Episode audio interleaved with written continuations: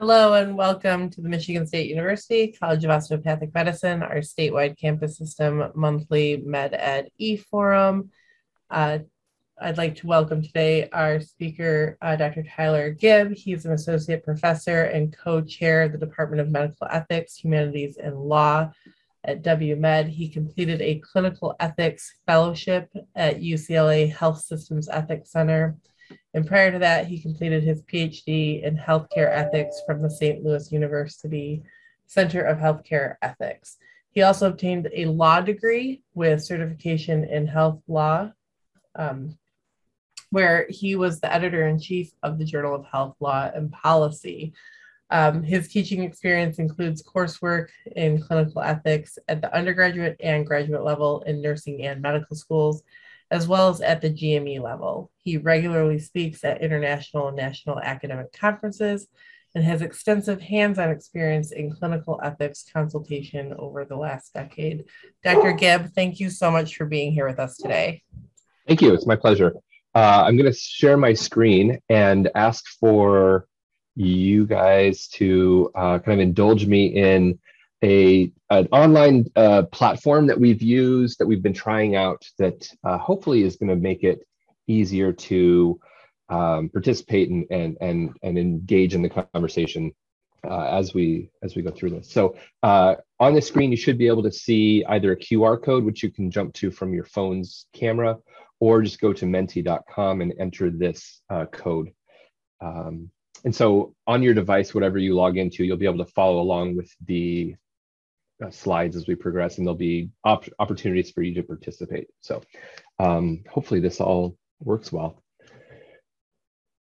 Uh, those, sorry, those numbers should pop up periodically. So I'm just gonna give you a few minutes to, or just maybe like 60 seconds to log in. Um, and if you have issues, uh, aren't able to participate or aren't able to log in, let me know and we can try to figure that out. So um, uh, as Deb said, my name is Tyler Gibb. I have been here at Western Michigan School of Medicine for uh, just about seven years now. Was one of the in the first wave of faculty hired to start this uh, this medical school here in Kalamazoo, and it's been quite uh, quite an experience, quite a ride. And so, um, part of my obligations, my my um, uh, professional obligation is to do clinical ethics at the two major health systems here in the southwest region of the state at uh, Bronson Healthcare, as well as Ascension's uh, Borgess campus, as well as teaching in the UME programs and the GME programs, as was mentioned. So um, lots of hands-on clinical experience as well as classroom experience. So um, today, uh, what I was asked to address or to talk, talk about a little bit is um, ethical dilemmas at the end of life.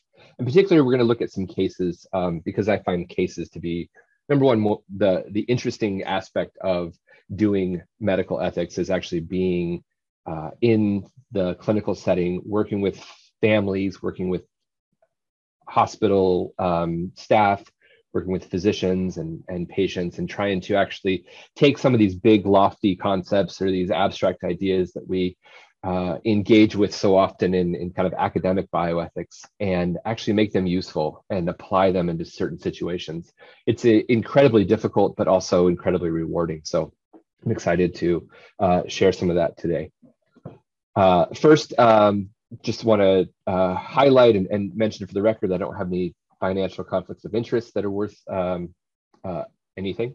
so no no conflicts of interest to discuss, but or to disclose. And today, what what we're going to talk about is the definition a little bit about uh, how the concept of medical futility operates or how it kind of fails in the clinical setting.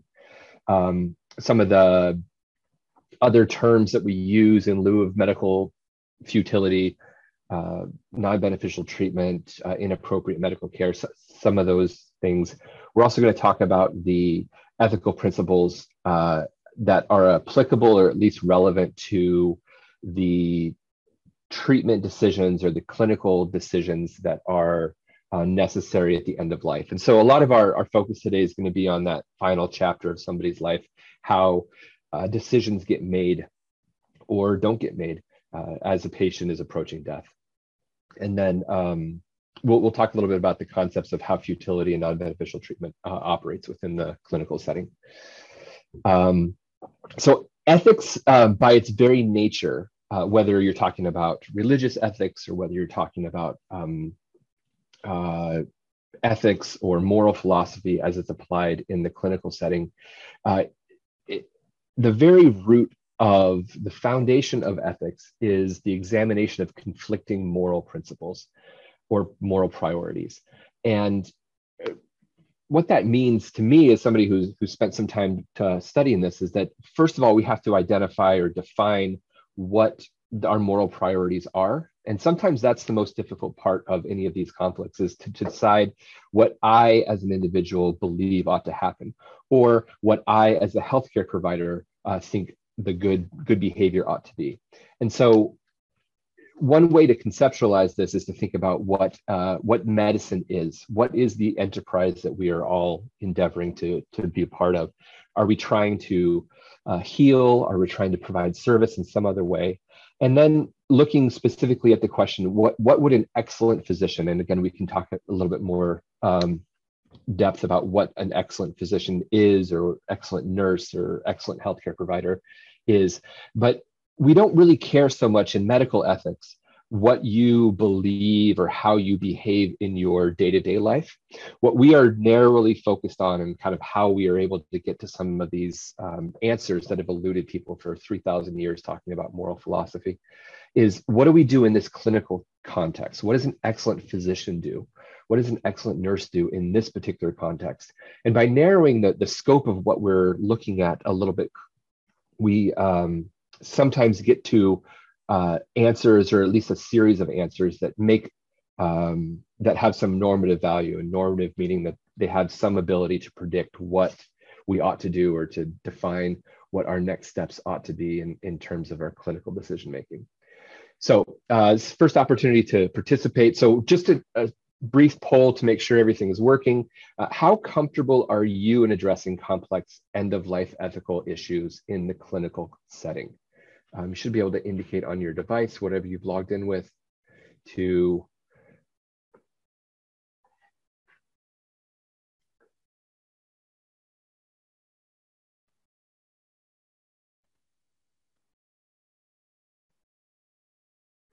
So if you weren't able to log in, go ahead and, and um, if you want to participate, go ahead and log into that menti.com. That, that information is at the, at the top of the screen. So.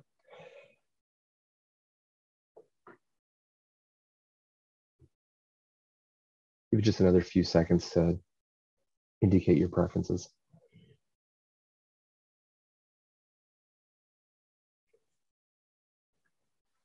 So I think as, as, we think about our, our own individual comfortability of dealing with ethical issues, I think it's important to, to, to note that part of the practice of healthcare is to is being involved in ethically complicated decisions.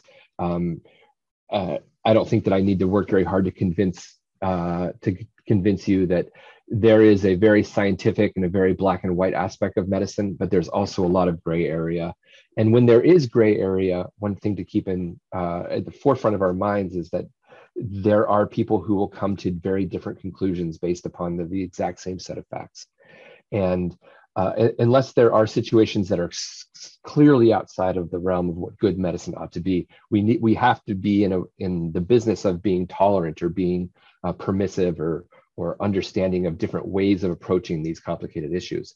Um, I, I often tell people that my job is not to provide the right answer as a as an ethicist. That's not kind of what my training is. It's not the appropriate role. But what I am good at doing, or what I ought to be good at doing, is helping people understand the the breadth of different options that are available and how one might may prioritize a, a, moral principle or a moral priority against another, and really provide enough information or enough conversation, enough dialogue for the people whose moral responsibility it is to make these decisions to actually be able to execute that in a way that um, is ethically uh, justifiable, eth- ethically uh, permissible. Makes sense. So, all right. Um,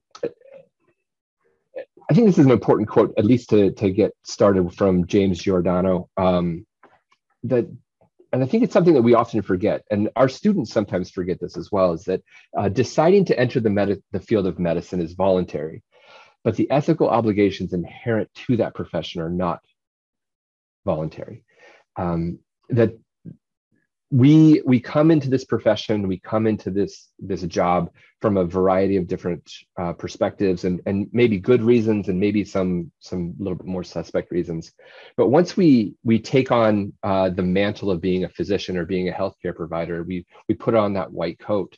Um, we are accepting um, the the ethical obligations that are inherent to that role. And it's important to note that there are a lot of different professions, a lot of different ways in which we can choose to make a living in this life. And some of them have a lot of social uh, clout, a lot of social uh, value, and some of them don't. And so there, this reminds me of, an, of, of a story of, of an, uh, uh, something that happened to me when I was living in, in, uh, in Los Angeles. And I was at a uh, birthday party at a park and it was it was probably like a first grade, second grade um, year old child whose birthday it was, and my kids were participating, and um, it was a nice sunny day in in in uh, West LA and at a park, and there were kids participating in the birthday party and, and doing the games and stuff, but there are also stu- uh, people who were uh, just at the park enjoying themselves. And this little girl was was learning how to ride her bicycle, and she was doing. Uh, I mean, it, she was clearly just getting off of the the training wheels uh, stage and, moving into trying to be on two wheels and it was quite wobbly. And she was kind of going around this big loop and, and as she was coming down the hill she lost control and her feet kind of stuck out and she got all wobbly and she turned hard and ran right into a tree. And she kind of went um, you know head over handlebars and, and face planted right into this tree and she split the front of her forehead. And it wasn't a serious you know it wasn't like we were dealing with traumatic brain injury or anything but it, it split the front of this little girl's forehead right, right at the scalp line and it started bleeding profusely. And i mean she was like dripping and uh, she was freaking out and her mom came running over and her mom was freaking out. And um, you know screaming for help and, and it was really interesting to watch from a from a distance and, and not somebody who's medically trained. I wasn't going to in, insert myself in that situation. But there was an elderly gentleman who was walking his dog and watched this whole thing happen. And after she she hit the tree and she was bleeding uh, and the mom was kind of losing her stuff and and he walked over to her and and you know set set the leash down and, and got down crouched next to them and put his hand on the mom's shoulder and said, you know, it's it's going to be okay. I, um, I'm a doctor and I'm and I'm here to help. And uh, the the way in which physically, like she relaxed, she she trusted this individual. Um, he had this air of competence and reassurance and comfortability, and I think um, what, what that what that spoke to me was that uh, there's this value and this importance of being a physician within society, um, such that the individuals who come to us and help, or sometimes who, who, who need our help, have this expectation that we're going to do good and that we're going to follow certain um, certain rules or certain ideals. Um, and it was really a, a, a really powerful experience to see how immediately comfortable she was.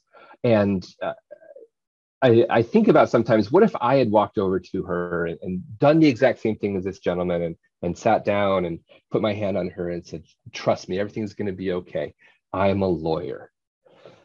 It just doesn't have the same degree of comfortability. It does it doesn't elicit the same response from from individuals. And so I, I, think that's just an indication of the importance of not only doing the work, but also doing the work well, and which is something that I, as, a, as an ethicist, as an outsider to medicine, um, have the privilege of helping to be a part of.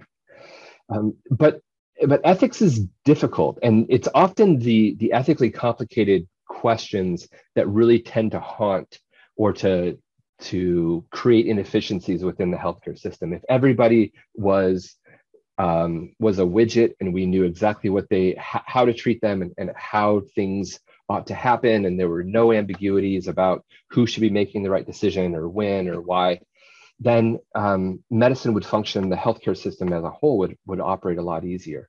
And sometimes people who are in the midst of these ethically complicated situations, I think they really do wonder along the same lines as, as what Mark Twain wrote in Huckleberry Finn. And he said, What's the use you learning to do right when it's troublesome to do right? It ain't no trouble to do wrong, and the wages is just the same. Um, and I think that I, have heard sentiments like this um, from individuals who are frustrated with the the grayness of medicine or the being able to practice the the art of medicine um, where the science is maybe ambiguous or maybe there's no good data or maybe there's contradictory data. And there's no clear standard of care of how to participate or how to um, move forward in these situations. But what i think that is important um, of an important mistake that huckleberry finn uh, makes is that the the wages are not the same um, when you're doing good and when you're doing um, not good when you're doing wrong and this is just a, a, a graphic representation of what uh, this effect is over the course of a career. And so when we have these difficult situations, these morally complicated, messy, uh, ethically problematic situations, cases, uh, we have this acute uh, stress response. And as we we progress through our maybe it's our shift or through our our service uh, that week, these um, the stress and the the burden that comes along with these uh, continues to increase. But it, it, doesn't last forever. Eventually a patient is going to be discharged or the patient dies or you go on vacation or hand off to somebody else and there's an immediate decrease in the amount of stress or moral um, angst or emotional burden that we are carrying. And um, it immediately goes down and maybe we can sleep better. Maybe we're not so irritable. Maybe we just overall aren't as stressed. Um, but over the course of the career, every time that we have these complicated, challenging situations, whether it's a family or whether it's, um, you know, for some other reason, these cases that stick with us, uh, what, what the data has shown is over the course of the career, that your baseline gets adjusted with each one of these experiences. And, and over the course of time, this moral residue crescendo effect, this is a representation of what burnout looks like or what moral distress or chronic moral distress looks like. And then over the course of time, as your baseline keeps getting elevated with each one of these experiences, um, your ability to provide compassionate care and your ability to actually um, provide the care that you intend is uh, compromised in some way. And so ethics and uh, there's a lot of other services within within the hospital system within healthcare whether it's a, a uh, critical stress response team a CISM team or whether it's social workers or chaplains or, or a clinical ethics um, service, our job and what we try to do is through a ver- variety of different methods or mechanisms is we try to help address the moral distress in the acute setting, but also reduce the, the buildup of the, the, the residue uh, to avoid this crescendoing effect. And so we work really hard to try to push that um, baseline back down towards zero so you are better able to deal with the next question or the next case or the next problematic situation. So that's really what our goal is, um, is to help reduce that over the, the long term. And we do that through through dialogue, through policies, through um, sometimes it's it's legal interpretation or dealing with the, the legal system, but sometimes it's merely just um, being someone to be a, a, a, safe space in which to have the conversation to express these concerns about whether you um, know what the right or wrong answer is. So clinical ethics consultation generally lumps into these two main categories when they come in. One is about level of care, whether it's code status um, or whether it's a curative versus palliative uh, goal of treatment, or whether there are disagreements or conflicts between the family and the patient or between the patient and the team or between the team and the surrogate. And so dealing with those types of communication breakdowns. Um, a lot of them uh, a lot of those communication breakdowns really come down to um, what the what i said earlier about the, the goal of treatment being uh, unclear or contradictory or something like that. So that's that's what a lot of the clinical ethics consultation works focuses on is these two um, these two areas. All right, so today I, there, there are three ethical issues at the end of life that I want to that I'd like to kind of talk through. Um, the first one being uh, surrogate decision maker authority. So when surrogates appear to be making decisions that are contrary to the decisions that we think or that we know the patient would have wanted um, at the end of life. And so that, that's, that's the first one we'll talk about.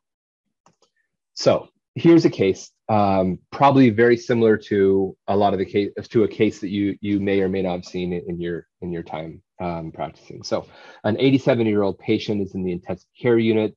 Say status post COVID infection, bilateral uh, pneumonia, significant lung damage, anoxic brain injury. He's been intubated for 18 days at this point. Uh, repeated efforts to wean him from the ventilator support have been unsuccessful there's general agreement among the healthcare team that he could not survive outside of intensive care setting with full ventilator, ventilatory support. And also, there, there's no reasonable hope or no reasonable expectation that he's going to make any type of meaningful long term recovery. Uh, his advance directive indicates a preference for no long term life prolonging care, um, but is silent on CPR and names his wife as his DPOA.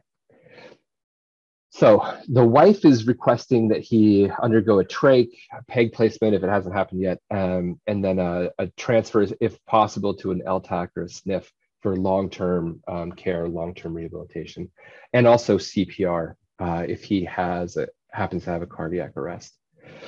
And so in this situation, what, what, we have is we have a potential conflict between what the patient's wishes were, as, as we understand them through his advance directive, versus what the wife is saying at this, at, at this time. And sometimes these uh, these conflicts arise in the context of code status specifically, where somebody has indicated a, a DNR status or a DNR preference and uh, a surrogate decision maker uh, a wife a spouse for example will say you know what? I, I know what he indicated on his paperwork but i want to make a different choice. I, I want him to be full code. Um, or sometimes it's a situation where there is uh, there's no information about what the patient would or would have wanted and there's conflicting um, preferences or conflicting opinions about who should make that decision and what decision should be made. So if you have two siblings, for example, who are in disagreement about what their their father or their their parent would want as far as life sustaining treatment and and so these are particularly challenging because in in most cases we um, the, the medicine is fairly ambiguous, meaning that some families or some patients choose to pursue long-term life prolonging care at a, a, rehab facility for example. But other families will say no um, you know we're, we're going to allow a natural death is the underlying illness to to um, to be the cause of the the, the death and, and have them die with with dignity or with with um, uh, with, with comfort and, and make sure their symptoms are managed. And so th- there's no clear direction from the medical perspective about which is the right way to go. And so we have to rely upon other people to fill in the gaps about what that decision making should be. And so um, as we are looking at the reasons why or the, the, the moral priorities that are at play in these in this particular case um, here are six or seven different ones different priorities or different um, you know, ethical principles, for example, that are at play that could be at play here in this case. And so uh, through your through your phone or your device, go ahead and indicate which of these do you find to be more relevant to the um, uh, to the case at hand.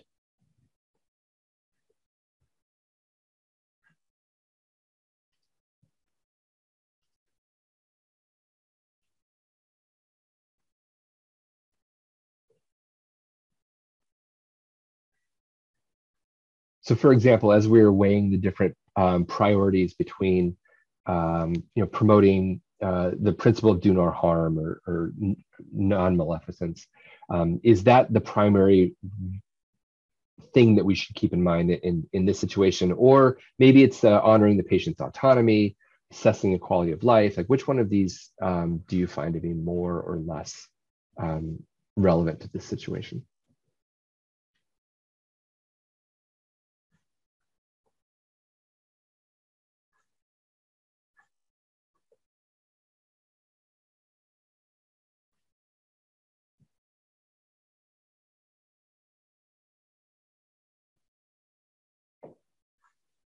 Let me give you a few minutes to think about this one too.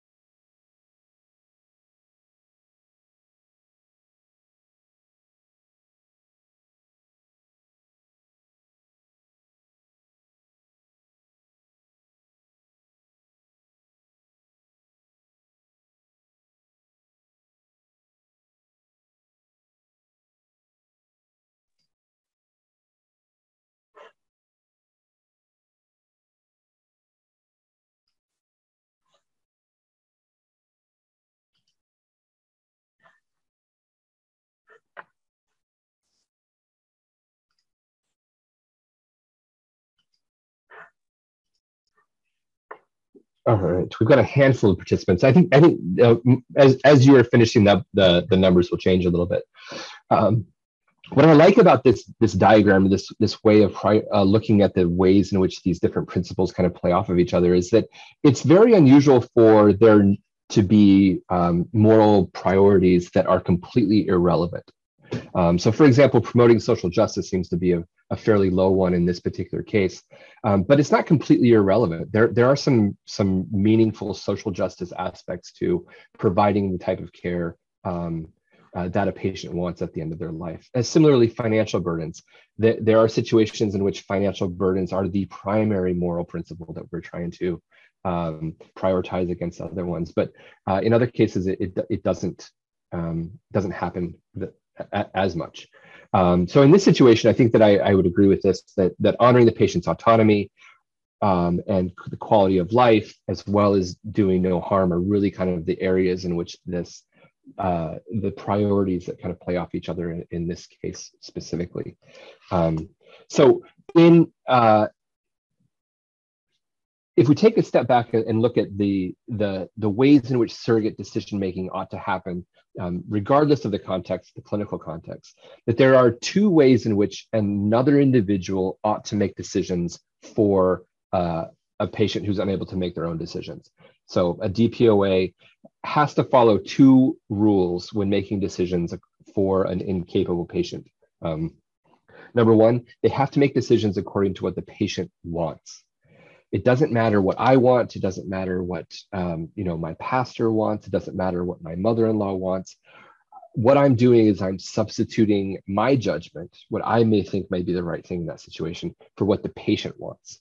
And uh, you know the, the term that we hear all the time is a substituted judgment standard, and that's really what all of that means is that we're taking a uh, a situation and we're substituting out my my personal feelings, my personal judgment for the patient's. And so a really good um, patient advocate or a surrogate decision maker will be somebody who's able to recognize what the decision that they would make, but then say, regardless of what that decision is, I am going to execute what I know the patient would have wanted. And sometimes how we know something uh, depends upon the context as well. So if it's documented in an advance directive, for example, yes, um, that's a fairly clear indication of what the patient would have wanted. But sometimes it's not documented, and we need to be uh, open and be flexible enough to accommodate what a patient's surrogate um, believes the patient's wishes to be based upon non-documented uh, things. And so th- there is some concern sometimes that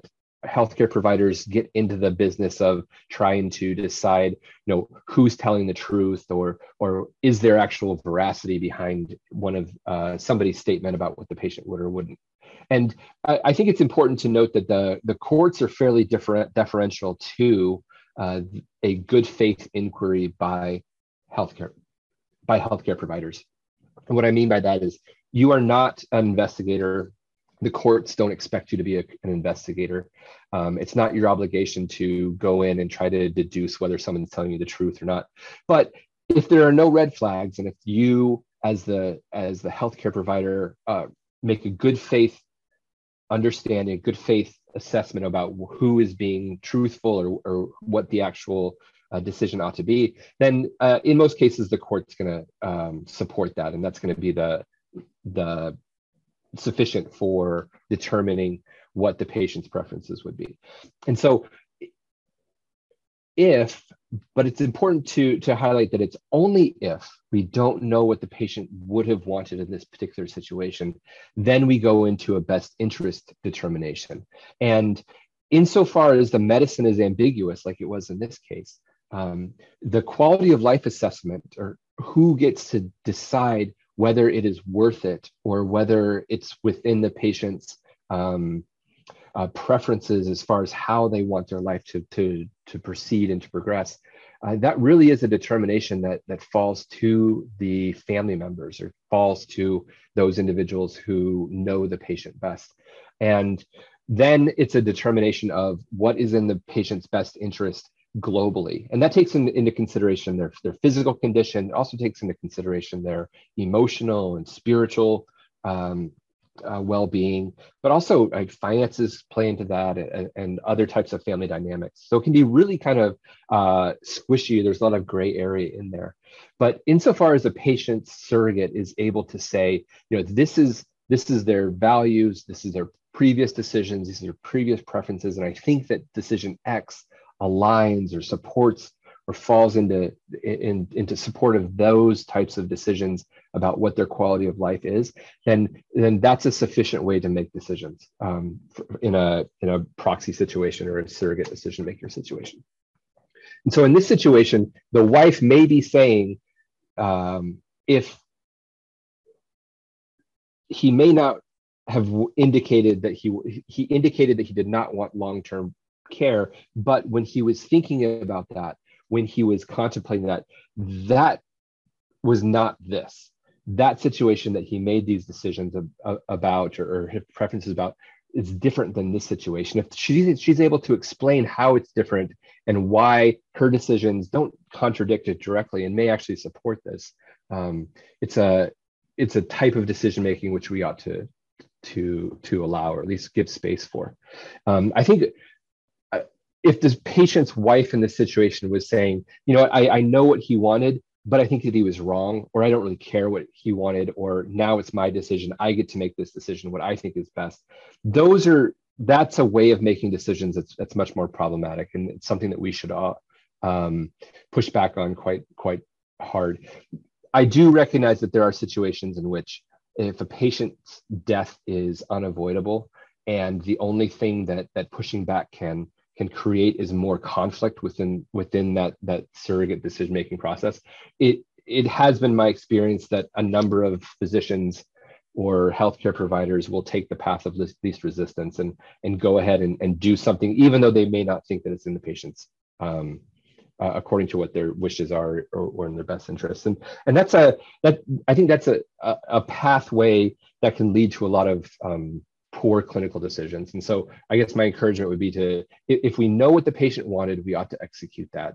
And only if we don't know what the patient wanted, do we rely upon the, the patient's family members or surrogate decision maker to, to give us the information about what the quality of life assessment might be. Um, decisions made for other reasons, for secondary gain, for, for uh, other, other justifications are, are particularly problematic and should be um, resisted. All right, so uh, the second topic that I wanted to, to, to raise is about medical futility. And the word futility gets used all the time in a, a number of different contexts, but it's probably the least understood uh, or least, um, I don't know, maybe it's not the, the most uh, problematic term in, in medicine, but it gets used really imprecisely and uh, inaccurately, and it ends up causing a lot of problems. Um, so, from a big picture, kind of a you know theoretical perspective, futility is when there is a goal, a stated goal that we're trying to accomplish. There's a series of actions intended to achieve that goal, and there's virtual certainty that those actions are not going to achieve that goal. And so, I, uh, it's just want to highlight that it's virtual certainty, not absolute certainty of failure. Um, but for example, uh, we, we can apply this to all, all types of uh, different scenarios, right? And so I, I have a goal of being in the, the NBA, and I've had this goal since I was a little kid growing up in Indiana. Um, I've taken a lot of actions in order to achieve this goal, I've I've practiced, I've played, I've bought all the right equipment. Um, but at the end of the day, I'm still only five foot 10 and I still am not very fast. I don't shoot very well. And regardless of the, the effort or the time that I put into the action to achieve the goal, there is still virtual certainty that I am not going to achieve that. And so from a from a theoretical or philosophical perspective, the actions are futile to achieving the goal. And it doesn't mean that there's not other kind of secondary value um, you know, in participating in organized sports or exercising or, or, or being active. But the goal to, to play in the National Basketball Association is, is a futile goal because there's virtual certainty of failure. Um, in the clinical context, um, th- this same type of framework is, is also applicable. So, for example, if our goal is to uh, adequately treat a viral infection, um, whether it's uh, COVID or whether it's something else, um, common cold, flu, for example, there are actions that we can take to try to achieve those goals. And if those actions include prescribing antibiotics, for example, so my goal is to treat the viral infection, the action I'm choosing is to uh, administer or to take antibiotics. In that situation, we, we could say that, that that is a futile uh, endeavor because there's virtual certainty that the antibiotic is not going to achieve the goal of adequately treating the viral infection. And of course, there, there are you know strange situations and, and caveats to, to all this stuff. But from from a kind of purely theoretical perspective, that that's how futility ought to be used within um, the, the, clinical context. Um, what we often find is that the word futility from a really strict um, kind of physiological futility type of um, approach uh, is insufficient to cover all of the different various ways in which we are trying to um, trying to uh, address these these concerning issues, particularly at the end of life. And so, some other language that is often used is is inappropriate treatment or inappropriate medical treatment or non-beneficial treatment or medically non-beneficial treatment, and and that expands the scope beyond strict futility into things that may be so unduly burdensome uh, that they don't they're unjustifiable. And um, so take take just a second and think about situations in which you have been asked to provide treatments or provide whether it's medication or a, an intervention of some sort that you believe to provide no medical benefit that might be considered non-beneficial or or uh, medically inappropriate in some way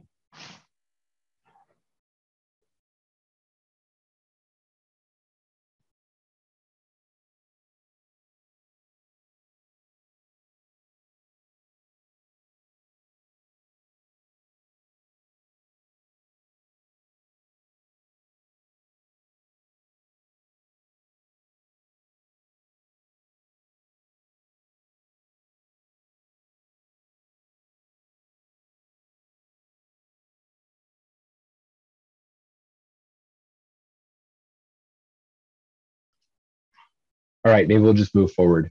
Um, so um, medically ineffective treatments are actually addressed explicitly in the, the AMA Code of Ethics, which originated in 1847.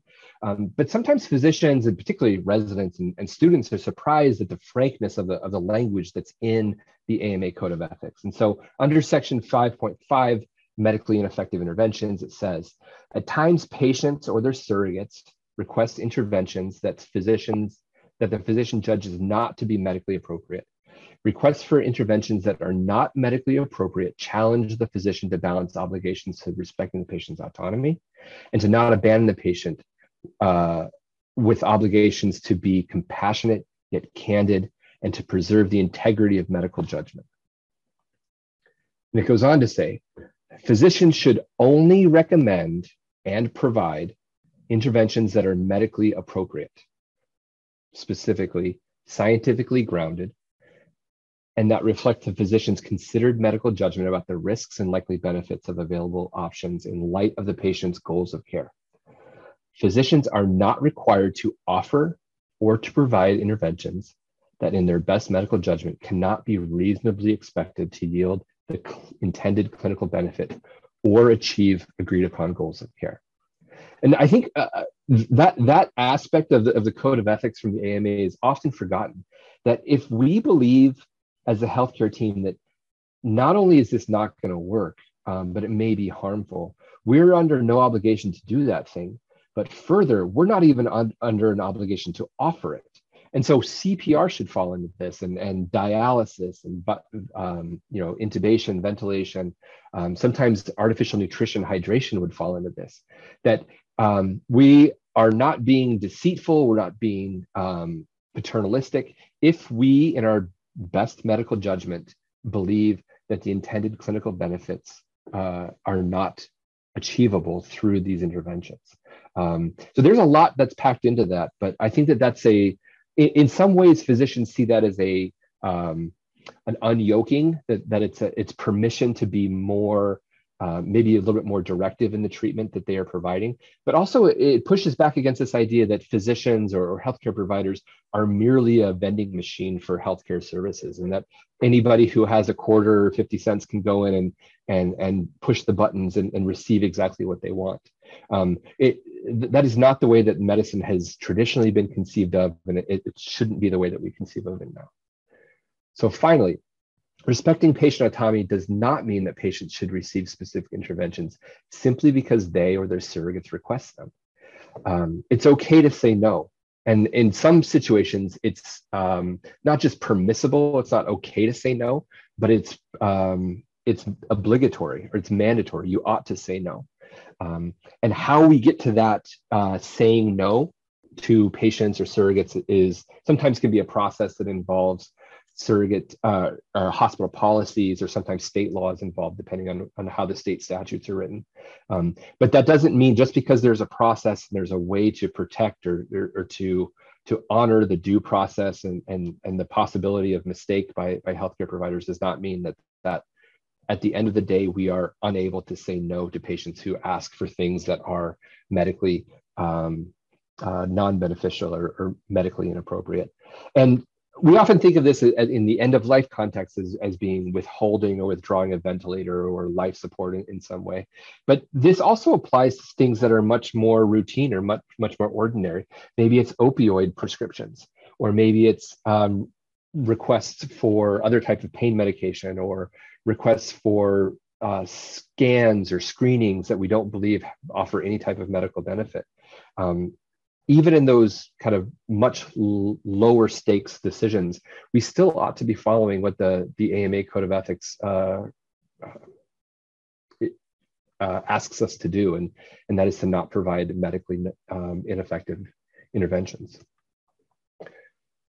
So, um, translating the, the kind of theoretical in, into the more practical, um, medically non-beneficial treatments or medically ineffective treatments, meaning those that ought to not be offered and not be provided, um, might, might be conceptualized in this way. Number one, holding no reasonable expectation of achieving its intended physiological effect. So antibiotics for a viral infection, for example, but also um, uh, there are other situations that there's no physiological benefit that we don't that aren't as much of a struggle for us sometimes and so i can never remember the the the psychiatric condition where somebody believes that their uh, their limb is not actually theirs and ought to be amputated um, there are uh, so number two would be that if uh, a, a medically if, if a treatment would only serve to prolong the patient's irreversible dying process, which is underway. So then it could be determined to be medically inappropriate. Um, so in this situation, think about somebody who comes into the ICU, has liver failures and DIC and is bleeding out. Um, the, the, application of massive uh, transfusion protocols or providing um, you know 10 dozens and dozens of units of blood to this person who is actively just just bleeding out um, is is not correcting their underlying condition um, and if the patient is far enough along that it could be considered just prolonging their inevitable dying process which would be um, not not a benefit to them as well in, in, in some situations. And then the third category of medically non-beneficial treatments that, that most policies and state laws contemplate is that when there is so much burden or risk and so little benefit that, that it's disproportionate. And sometimes we forget to think about the, the aspects of, of burden or, or, or harm in terms of the loss of personal dignity, um, ongoing pain and suffering, um, other forms of, of dignity assaults or harms.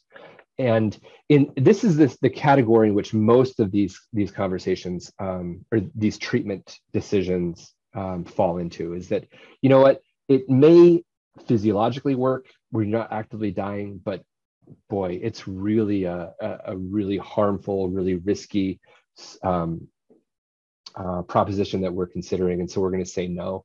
Um, maybe the, the the easiest way to describe this would be situations in which a, a surgical team decides that the the patient is not a surgical candidate, that for for whatever you know set of criteria they go through to make that determination, the burdens and the risks of them actually dying on the table outweigh any potential benefit. So um, that's generally a situation in which we say you know that's that's okay for the physician not to do that and also not to offer surgery. So the, the third area that i want to touch on just briefly is unilateral decision making at the end of life. And this is these are situations which are fairly unusual but also have a really kind of interesting complicated ethical dimension to them.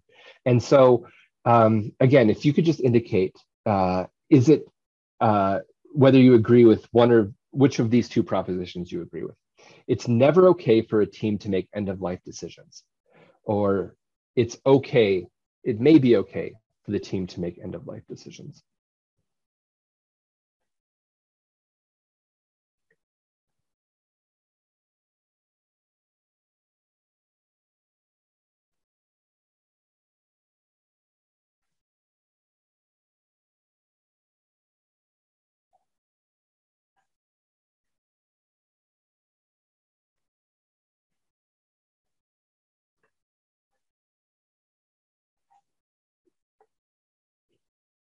All right. So whoever the two people are who are participating, oh, three. Now, if I ever find you, I'm going to buy you a beer. So I appreciate it. Uh, so I, I, think this is this is probably an easier question than than I, I hoped it would be. Um, making decisions at the end of life for our patients um, can be uncomfortable for some teams, particularly if there are situations in which this, we disagree with the surrogate or if there's nobody to make decisions. And so he, here's another example of a case. So a 43 year old female with advanced breast cancer admitted with multi-system organ failure. She's undergone significant amounts of aggressive treatment, but has not responded. Uh, metastases throughout her chest, including her ribs into her sternum. She's very fragile and, and um, frail. The team agrees that there's no reasonable hope of surviving this hospitalization and her family has been with her through this entire journey, um, providing uh, support throughout her treatments, and they continue to ask that everything be done. I mean, they're using language like she's a fighter. You know, we, we want everything to be done. It's in it's in God's hands, perhaps, if it if they're using kind of more religious or miracle language. Um, the team is unanimous in their recommendation that CPR in this situation not only would be uh, ineffective in bringing her back, um, but also would cause significant amount of harm, significant amount of suffering because of the the condition of, of not only just her her organ systems, but also her you know her her bone structure. That it would be a a very gruesome situation. So the family is unable to agree to a no CPR order, and despite rec- and they do concede that you know what we understand what you're saying, doctor, but we promised her that we would we would you know be her advocate be her champion and try to do everything we can. Um, so this is a situation um, so again indicate whether um, you in this situation would be comfortable making a unilateral decision about her code status. And unilateral when i say unilateral what i'm what i'm meaning is we are taking that decision on as, as a healthcare team and, and making it without the family or with the either against their wishes or in situations where they do not um, have a, a surrogate decision maker.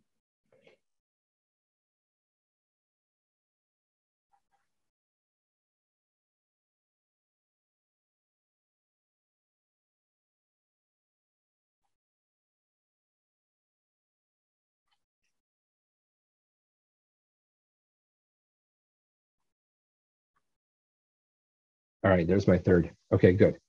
Um, so unilateral decision making, particularly at the end of life, can be uh, troublesome um, because of our desire to allow patients to be uh, the directors of their own medical care. And I think um, the most important question in all of ethics, particularly clinical ethics, is continue to ask the question why? Why is this decision being made? I can tell you that being, on the, the receiving end of middle of the night phone calls from physicians in extremis asking about do we should we intubate this person or should we not intubate this person? As a lawyer as somebody who has a you know advanced training in moral philosophy i can tell you we never once talked about whether or not someone should be intubated or not. And so the, the question may arise okay so what benefit do i offer or is there to be to a clinical ethicist, ethicist in, in that type of situation? And the answer is um, you know maybe there is some. And if there is some i think it's that we are are trained and attuned and sensitive to justifications and trying to walk through why we would make this decision. And so often my my my response in those situations when they've happened is okay tell me a situation in which you would do this. Why would you do it um, tell me a situation in which you w- would not do that why you would not intubate the patient um, what's a situation in which you would provide CPR or which you would not provide CPR? And usually through walking through, asking those questions and walking through through those examples of why and why not, uh, we get to the underlying justifications, the underlying rationales for why these decisions may or may not make sense. So, for example, we um, uh, in this particular example, I'll just go back to the um, to the case. Um, in this situation, it may be the case that the patient's family feels like they have made some sort of uh, commitment or obligation to the patient, and then and by consenting to a do not resuscitate order, that they would be violating what their promises, what their obligations are to her, which can be very troubling, um, especially if this is truly the end of her life. Um, this family may perceive that them consenting to a no CPR order um, is them giving up on her or or doing wrong by her, which would be something that they would have to live with for the rest of their lives. Um, and so th- th- there's situations, even if when the when the medicine is so clear or the medical recommendations are so obvious, that there's still good reasons why a family may not come along or may not agree. Um, and in those situations, particularly if the only thing that we can do medically is to do harm, then maybe that's no longer a situation where we need the family to be in, involved as much. Um, so I, this is this is a case example that I I had um, when I was uh, doing my training at UCLA, where um, this woman um, she she had always uh, been a, a champion and been an advocate for for her sister. And she said you know what? I understand i understand the medicine and i understand that it's going to be horrific if you do this. And actually i don't want you to do this but i can't be the one to make that decision. And so we as a healthcare team said you know what? We're going to take that off your shoulders now and we're going to we're going to assume that burden. And we're going to make this a medical decision and we're not going to offer this and and there's good as we talked about earlier there's good ethical justification for that. There's good reasons why um, you know good good support for healthcare teams doing that.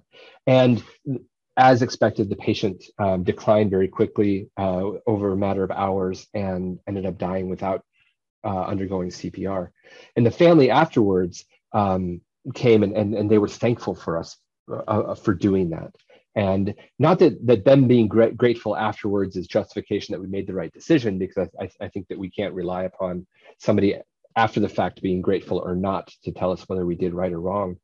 Um, but we were able to take that burden off the family and, and, assume that burden as the healthcare team not to inflict this and, and still allow the family to preserve what they felt was, was right and still um, being able to balance those, like I said earlier, those moral priorities. So, um, so I think the, the, the quote that I want to end with is this one from Atul Gawande in his uh, really interesting, good book, um, Being Mortal. And uh, I think this is something that we need to, I don't know, maybe print and, and have in the for, foremost of our minds in, in, in not only just palliative care and hospice care, but also all of healthcare, specifically in intensive care. Um, so he says, in a war that you cannot win, you don't want a general who fights to the point of total annihilation. You don't want Custer.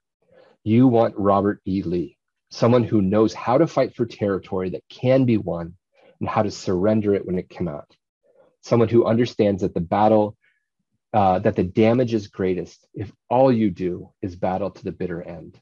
And I think that we all have seen that in, in, in medicine. And I think that there's an opportunity for us to do better by our patients by um, being aware of some of these ethically complicated situations at the end of life. Um, so uh, with that, I will uh, end, stop sharing uh, my screen. Looks like we have a few minutes. I'm happy to entertain some questions um, or comments or um, derisive, uh, derisive comments even. Tyler, but, what, what's the process uh, of, you know, for, for, mainly for our residents that are just now getting into their practice when, mm-hmm. when they feel like you know the team maybe needed to needs to take on that decision making role um, at what point do you bring in you know the, the hospital ethics team mm-hmm.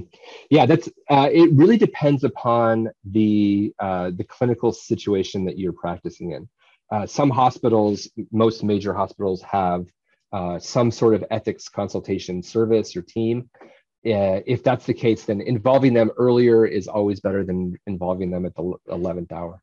Um, so when, the way that I describe or why I encourage our residents specifically, but also uh, attendings who, who haven't worked with our service very much is that if you have a thought, hmm, maybe there's an ethical application, maybe there's an ethical issue here. If that even crosses your mind once, call ethics because we're really good at saying, no, that's not really my job or not really an issue yet. Go ahead and um, you know, he, here's who you should talk to.